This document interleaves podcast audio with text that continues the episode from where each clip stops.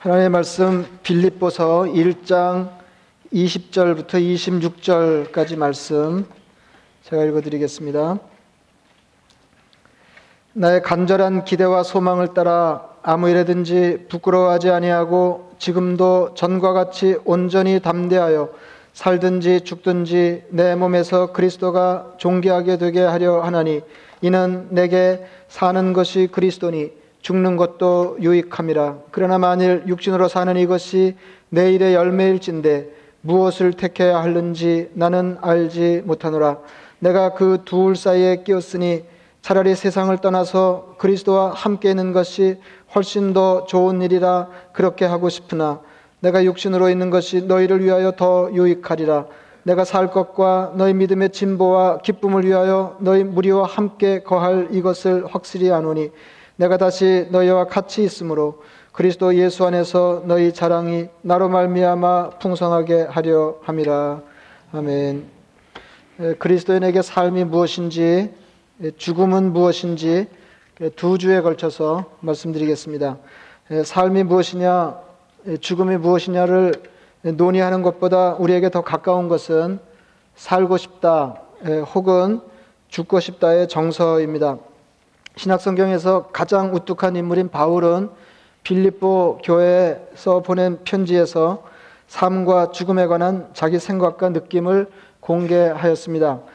바울은 먼저 어, 사느냐 죽느냐 하는 것이 자기에게는 그리 중요한 일이 아니라고 말합니다. 살든지 죽든지 내 몸에서 그리스도가 존귀하게 되게 하려 하노니 이렇게 말했습니다. 복음을 전하다 옥에 갇힌 바울의 관심사는 죽느냐 사느냐가 아니라 자기를 통해서 그리스도가 존귀하게 되느냐 아니냐였습니다. 그러니까 삶을 통해서 혹은 죽음을 통해서 그리스도를 존귀하게 하는 것입니다. 살면 사는 대로 죽게 되면 그 죽음을 통해서 그리스도를 드러나게 하는 삶을 살고 싶어 했습니다. 다시 말하면 그리스도를 위해 살다가 그리스도를 위해 죽는 것이 바울의 소원이었습니다. 불신자가 하나님의 세계로 깊어지는 단계가 있습니다. 처음에는 하나님 없이 자기를 위하여 자기를 사랑합니다. 그러다가 하나님을 믿게 되면 처음 단계가 자기를 위해서 하나님을 사랑하는 것입니다. 여러분 어, 어, 떠세요 어, 이게 여기까지 가는 것도 이게 보통 일이 아니거든요. 이게 우리가 더러 더러 하나님을 위해서 하나님을 사랑하는 일이 없다 할 수는 없으나 어, 그러나 우리 하나님을 향한 우리 신앙생활을 가만히 돌아보면 돌아보면 순전히 자기를 위해서 어, 하나님을 사랑하는 것조차도 자기를 위해서 어, 하나님을 사랑하고 있는 자신을 쉽게 발견하게 됩니다. 그러니까 하나님과 인간과의 관계뿐만 아니라 인간 사이의 사랑의 관계도 마찬가지죠. 여러분 누군가를 사랑할 때 처음에는 자기를 위해서 어, 그 사람을 사랑하기가 십상입니다. 어, 그렇죠. 이렇게, 이렇게 남녀 관계도 예, 그렇잖아요. 자기를 위해서 예, 다른 사람을 사랑하다가 그 사랑이 깊어지면 예, 그 사람을 위해서 그 사람을 사랑하는 단계까지 가게 되는데 신앙생활에서 하나님과 우리 사이의 관계도 이제 크게 다르지 않다 그런 말씀입니다. 그러니까 처음에는 다 자기를 위해서 예수를 믿고 자기를 사랑하기 위해서 하나님을 사랑합니다. 그러다가 신앙이 깊어지면 하나님을 위해서 하나님을 사랑하게 됩니다. 그러니까 자기 영화로움을 위해서 하나님의 영광을 구하지 않고 하나님의 영광을 위해서 하나님의 영광을 추구하는 것입니다. 바울이 삶의 초점을 그리스도가 존귀하게 되는 것에 두니까 자기가 살고 죽는 것은 그리 심각하게 중요한 관심사가 될 수 없었습니다. 바울에게 삶과 죽음은 흔히 그 많은 사람들이 그런 것처럼 살면 좋고 죽으면 큰일 나는 것이 아니었습니다. 바울은 똑같은 이야기를 로마 교회에 쓴 편지에서도 말하고 있습니다. 어, 이건 뭐 일부스로 굉장한데요. 우리 중에 누구든지 자기를 위하여 사는 자가 없고 자기를 위하여 죽는 자도 없도다. 우리가 살아도 주를 위하여 살고 죽어도 주를 위하여 죽나니 그러므로 사나 죽으나 우리가 주의 것이로다. 예, 그러니까 어, 예수를 그 열심히 믿는 사람 가운데 이렇게 중불나게 이게 특출하게 열심히 믿는 사람이 더러 더러 나는 에, 나, 는 주님을 위하여 살고 주님을 위하여 죽습니다. 에, 주님을 위하여 죽습니다. 이렇게 고백하는 사람이 있겠는데 이게 바울이 로마 교회 보낸 편지에서 놀라운 것은 우리 중에 누구든지 자기를 위해 사는 자도 없고 자기를 위해 죽는 자도 없도다. 어, 굉장한 교회죠. 굉장한 교회죠. 우리가 살아도 주를 위하여 살고 죽어도 주를 위하여 죽나니 그러므로 사나 죽으나 우리가 주의 것이로다. 그러니까 예, 오늘 그 빌립보에서는 살든지 죽든지 예, 로마서에서는 사나 죽으나 뭐 그게 그겁니다만은 그래서 살든지 죽든지 사나 죽으나가 예, 바울의 정서였습니다. 그래서 그는 죽어도 좋다고 말할 수 있었습니다. 어, 나의 간절한 기대와 소망을 따라 아무 일에든지 부끄러워하지 아니하고 지금도 전과 같이 온전히 담대하여 살든지 죽든지 내 몸에서 그리스도가 존귀하게 되게 하려 하나니 이는 내게 사는 것이 그리스도니 죽는 것도 유익함이라. 정확하게 읽으면 이는 내게 사는 것이 그리스도니 죽는 것도 유익함이라. 내게 사는 사는 것이 그리스도니 죽는 것도 유익함이라. 죽는 것도 유익함이라. 내게 사는 것이 그리스도라는 말이 무슨 뜻일까요? 어, 그러니까 내게 그러니까 사는 것도 유익함이라 어, 이렇게 이야기할 수 있는 근거는 근거는 내게 사는 것이 그리스도이기 때문입니다. 그러면 어, 그리스도 내게 사는 것이 그리스도다 이게 무슨 말일까요? 무슨 뜻일까요? 그러니까 어, 흔히 잘못 읽기가 쉬운데 내 안에 그리스도가 사신다고 이해하는 것은 에, 정확하지 않습니다. 이게 오늘 이렇게 찬양도 그런데요. 어, 그 내 안에 그리스도가 사신다. 그러니까 내게 사는 것이 그리스도다 하는 것과 어, 내 안에 그리스도가 사신다 하는 것은 똑같은 것이 아닙니다. 똑같은데 이렇게 생각하시면은 제가 다음 얘기를 할 수가 없어요. 예? 그러니까 내게 내게 사는 것이 그리스도다. 어, 내 안에 사는 것이 그리스도다. 이게 같지 않다 그 말입니다. 그러니까 어, 내 안에 그리스도가 사시는 것은 사실이죠. 틀리지 않습니다. 근데 제가 드리려고 하는 말씀은 오늘 본문은 그런 뜻이 아니라 그 말이에요. 예, 내게 사는 것이 이렇게 살짝 바꾸면 조금 선명해질 것입니다. 그러니까 오해 소지가 조금 그 이렇게 덜해지는데 내게는 사는 것이 그리스도다. 그러니까 내게 사는 것이 그리스도라 하는 말은 내 안에 사는 것이 그리스도라 그런 말이 아니고 내게는 사는 것이 그리스도라 하는 것입니다. 영어로 하면 영어로 하면 이렇습니다. 그 to me to live is Christ 그런 말이에요. 어, 그 F.B. 마이어라고 하는 사람이 이렇게 말했습니다. 상인에게 있어서 사는 것은 부요, 노예에게 사는 것은 노동과 고통이요, 철학자에게 사는 것은 지식이요, 군인에게 사는 것은 명예요. 황제에게 사는 것은 제국이다. 그러나 바울에게 사는 것은 오직 그리스도 예수 뿐이었다. 예수 그리스도를 더 잘 알고 그 안에서 발견되기 위해 모든 것을 분토같이 던져버린 그에게 그리스도는 그의 삶의 진수요, 그의 삶에서 가장 중요한 핵심이었다. 내게 사는 것이 그리스도니 죽는 것도 유익함이라. 죽는 것도 유익함이라. 그러니까 죽는 것도 유익함이라. 그 영어로는 영어로는 to die is gain 그랬습니다. 이게 다행히 영어가 다, 다 간단해서 예, 그, 예, 다, 간단해서 다행이에요. 예, to die is gain 예, 속되게 번역하면 죽는 것이 남는 장사다 그 말이에요. 예, 이게 허봉기 역입니다. 예, 예, 죽는 것, 예, 죽는 것, 죽는 것도 유익함이라. 죽는 것도 to die is gain. 죽는 것 그것도 어, 믿질 그리스도인에게는 그리스도인은 믿질 것이 없는 일이라 그 말이에요. 그리스도인에게 죽음은 믿질 것이 없는 일입니다. 요한계시록 14장 말씀도 마찬가지입니다. 또 내가 들으니 하늘에서 음성이 나서 이르되 기록하라 지금 지금 이후로 주 안에서 죽는 자들은 복이 있도다 하심에 성령이 이르시되 그러하다 그들이 수고를 그치고 쉬리니 이는 그들의 행한 일이 따름이라 하시더라. 지금 이후로 주 안에서 죽는 자들은 복이 있도다. 대규모 박해가 예상되는 때에 들려주신 말씀입니다. 그리스도인에게는 비참한 죽음까지 복이 될 수 있습니다. 죽음에 거칠 것이 없으면 사는 게 얼마나 홀가분할까요? 그리스도인이 죽음에 대해서 가장 먼저 가져야 될 생각은 죽어도 괜찮다입니다.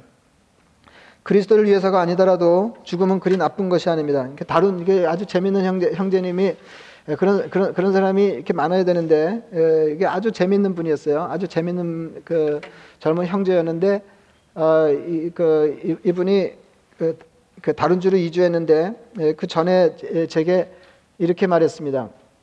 에, 버티고 사는 게 너무 힘이 들어서 어, 이러다 죽겠 에, 이러다 죽겠다 아, 이러다 죽지 싶더라는 겁니다. 에, 그러다가 가만히 생각해 보니까 어, 이 형제는 이 주특기가 가만히 생각해 보는 거예요. 근데 이게 가만히 생각하는 거 중요하거든요. 여러분 그런 얘기 들으셨잖아요. 어, 인생, 인생은 인생은 예, 느끼기에는 비극이고 예, 생각하면 희극이다. 그러는 이게 생각을 해야 돼요. 예? 어, 그냥 이 느낌 흘러가는 대로 이렇게 내버려 두면 안 되거든요. 그러니까 이게 너무 사는 게 힘이 들어가지고 어, 힘이 들어가지고 얘 이러다 죽겠다 아, 이런 생각이 들 때 가만히 생각해 봤다는 거죠. 어, 그랬더니 어, 그 그것도 저 이렇게 어, 어려움을 넘어가는 좋은 방법이 될 수 있는데 최악의 경우를 생각해 보는 거죠. 최악의 경우를 상정하는 거예요. 에, 그리고 그것을 감수하기로 하면 그 다음에 마음이 훨씬 편해집니다. 어? 예, 마음이 훨씬 편해지거든요. 예, 가만히 생각해 보세요. 일이, 일이 계속 꼬여가지고 정말로 어, 실패로 끝나면 최악의 경우가 무엇인가 가만히 생각해 보니까 죽는 거들라는 거예요. 예? 최악의 경우가 죽는 거예요. 가만히 생각해 보면 제가 예수 믿는 사람이고 예수 믿는 사람은 예, 죽으면 천국에 가는 건데 예? 예, 그리고 따져보니까 그리스도인에게 최악의 경우도 그리 나쁘지 않다. 예? 심지어는 좋은 일이더라. 아, 이런 생각을 하고 다시 힘을 얻었다는 그런 얘기를 들었습니다. 어, 그 이분이 되게 재밌는 분이었는데 이렇게 설교를 듣 고는 어, 목사님 은혜 많이 받았습니다. 뭐 이제 보통은 이제 에, 그런 얘기는 덜어 하잖아요. 어, 근데 이분은 그 뒤에다가 뭐라 그러냐면은 앞으로 사부님으로 모시겠습니다. 이런 사람이야. 아 그래가지고 제자가 에, 그럴 듯한 재밌는 제자가 하나 있었는데 가버렸어요. 네. 그 제가 다, 대학 다닐 때 어, 이, 그, 그, 그, 뭐 아주 유행하는 책 이렇게 저자 중에 이렇게 라즈니스라고 있었는데 어, 우리와 신앙이 다른 사람이지만 어, 이 사람의 죽음에 대한 통찰은 우리 생각과 같습니다. 어, 그러니까 이, 이런 사람들 이렇게 얘기 들어보면은 아 이게 참 대단한 이렇게 세상에 참 대단한 사람들이 많다 이런 생각을 하는 한편으로 무슨 생각이 드냐하면 아니 예수도 안 믿는 사람이 뭘 믿고 이렇게 얘기했을까 이제 이런 생각이 드는 거예요. 근데 어쨌든 죽음에 대한 통찰은 우리하고 비슷합니다. 삶에서 가장 커다란 수수께끼는 삶 자체가 아니라 죽음이다. 죽음은 삶의 절정이자 마지막에 피는 가장 아름다운 꽃이다. 존재는 죽음으로 자신을 새롭게 한다. 우리가 자연에서 왕왕 간접 경험하는 거죠. 예, 존재는 죽음으로 자신을 새롭게 한다. 삶은 다만 죽음을 향한 순례이기 때문에 죽음은 삶보다 더 신비로운 것이다. 바울은 로마서 14장에서 이 이야기를 이런 식으로 하고 있습니다. 그러니까 조금 전에 읽어드린 말씀이 연속인 조금 전에 읽어드린 건 기억하시죠?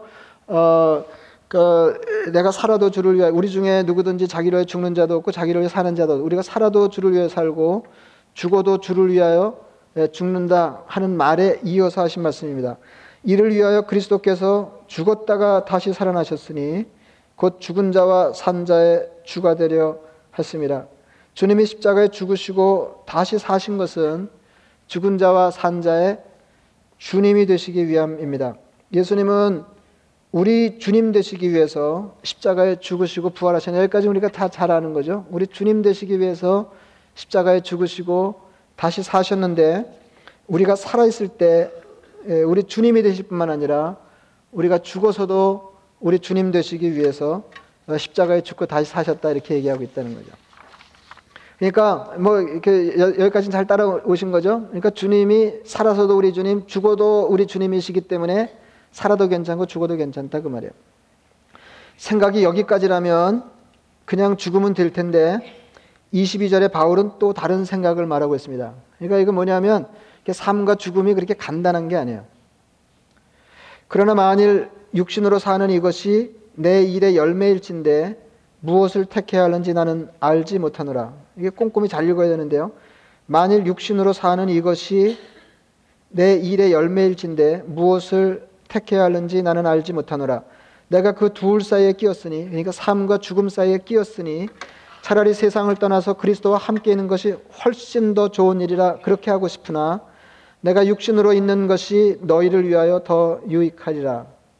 조금 쉽게 풀어 말하면 이렇습니다. 내가 이 땅에서 좀 더 살면서 일을 하면 열매를 많이 맺게 될 텐데 그 생각을 하면 죽는 게 좋은지 사는 게 좋은지 잘 모르겠습니다. 그런 말이에요. 죽음이 삶과 죽음 중에 주님이 삶과 죽음 중에 하나를 선택하라고 하시면 무엇을 선택해야 할지 잘 모르겠습니다. 그러나 나 하나만을 생각한다면 죽어서 주님과 함께 있는 것이 훨씬 더 좋은 일입니다. 그러니까 사, 살아야 되는 건지 죽어야 되는 건지 잘 모르는데 나 하나만을 생각한다면 죽어서 주님과 함께 있는 것이 훨씬 더 좋은 일입니다. 이렇게 얘기했어요. 바울에게 죽음은 떠나서 그리스도와 함께 있는 것이었습니다. 여러분 죽음을 생각하면 무슨 생각이 먼저 떠오르세요? 바울은 주님과 함께 있는 거에게 떠올랐어요. 그 생각하면 죽는 게 100번 나은 거예요. 사는 것보다. 그런데 다른 사람들을 생각하면 육신을 입고 이 땅에 조금 더 머물면서 사역의 열매를 맺는 것이 좋은 일이라 그 말입니다. 나는 죽음과 삶 사이에서 어느 것을 선택해야 할지 잘 모르겠습니다. 바울이 이렇게 말하고 있지만 사실 바울이 바울이라고 해서 삶과 죽음을 선택할 수 있는 것은 아니었습니다. 말하자면 그렇다 그 말이죠. 여러분 다 우리가 다 아는 것처럼 우리는 삶, 출생과 죽음을 선택할 수가 없습니다. 우리가 할 수 있는 일은 출생과 죽음 사이를 사는 것 뿐입니다. 김세훈 박사의 표현에 따르면 바울은 지금 자신에게 더 좋은 것과 교회에게 더 필요한 것 사이에 끼어 있습니다. 한번 정리해 보겠습니다. 어, 이렇게 정리, 정리하겠습니다. 그러면 정신이 버쩍 드는 사람이 있어요.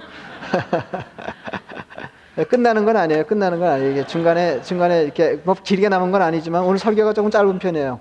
어, 설교가 좀 짧은 편인데 그렇다고 해서 당장 끝나는 건 아니에요. 그, 제가 언젠가도 말씀드렸지만은 또 어, 이렇게 긴 설교를 안, 안 좋아하는 분들은 이제 정리하겠습니다. 뭐 마지막으로 그러면 이제 잠이 확 깨는데 어, 이렇게 정리하겠습니다. 혹은 마지막으로 그래 놓고 한참 더 하는 목사는 죽이고 싶더라고. 예, 끝나는 건 아니에요. 끝나는 건. 예. 그리스도에는 살아도 좋고 죽어도 좋은 사람입니다. 사는 것도 좋은 일이고 죽음도 두렵지 않습니다. 주님이 산 자와 죽은 자의 주님이시기 때문입니다.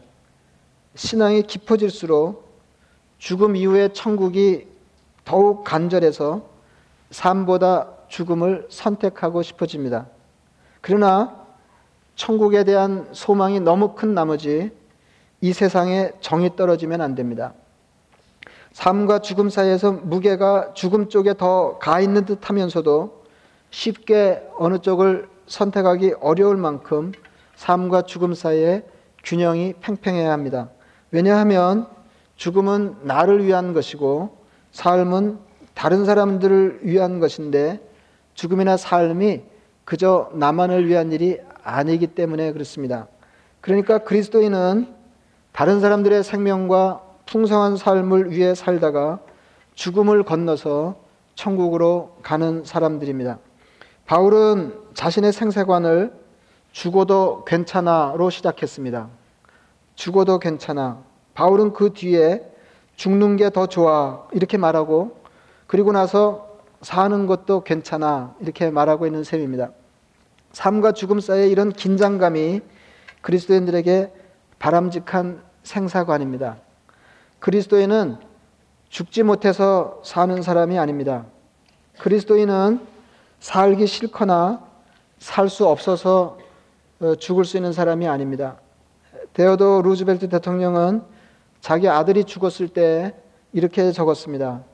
오직 죽음을 두려워하지 않는 자들만이 살 자격이 있으며 삶의 즐거움과 삶의 의무를 피하지 않는 자들만이 죽을 자격이 있다. 뭐 살 자격, 죽을 자격이 따로 있겠습니까마는 말하자면 그렇다는 말에 제가 다시 읽어드릴게요.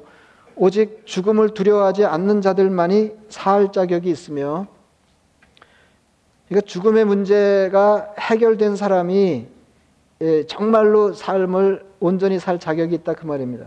오직 죽음을 두려워하지 않는 자들만이 살 자격이 있으며 삶의 즐거움과 삶의 의무를 회피하지 않는 자들만이 죽을 자격이 있다 하는 것입니다. 그러니까 삶이 삶의 의무 이게 너무 고단해서 어, 삶이 안 즐거 이게 이런 거는 이게 죽을 자격이 없는 거예요. 그러니까 죽는 것도 자격이 있어요. 바울이 꼭 그런 사람이었습니다. 우리도 그런 사람이어야 하겠습니다. 우리는 사는 게 좋지만 죽는 게 더 좋기 때문에 기쁘게 죽을 수 있습니다. 우리는 죽는 게 좋지만 사는 것이 의미 있기 때문에 즐거이 삶을 선택하는 사람들입니다. 여러분은 지금 누구의 생명과 풍성한 삶을 위하여 여전히 살아 있습니까? 기독교에서 삶과 죽음은 한 쌍입니다. 제가 어, 언젠가도 그냥 지나가는 말로 그런 말씀을 드렸는데 신앙이 깊어지면 삶과 죽음 사이의 경계가 흐릿해집니다. 그러니까 어, seamless, 예, 예, 이렇게 그 매듭이 탁 지어지는 게 아니에요. 어, 이렇게 심각하게 경계가 생기는 게 아니에요. 삶과 죽음은 기독교에서 삶과 죽음은 한 쌍입니다. 삶과 죽음은 한 쌍이에요. 그래서 죽음을 생각하는 사람만이 제대로 살 수가 있고 삶을 제대로 사는 사람만이 제대로 죽을 수 있습니다. 그래서 괴테가 이렇게 말했는지 모릅니다. 이 괴테가 대단한 사람인 거 아시죠? 예? 어, 괴테가 대단한 사람이에요. 하여튼 독일의 전 역사에서 어, 천재 몇 명을 꼽으면 괴테가 꼭 들어갈 정도로 대단한 사람이다. 이 대단한 사람이 이렇게 얘기했어요. 내세를 희망하지 않는 사람은 현세에서도 죽은 것과 같다. 그랬습니다. 다음 주일에는 죽음과 죽음 이후의 삶에 대해서 말씀드리겠습니다. 말씀을 생각하시면서 기도하겠습니다.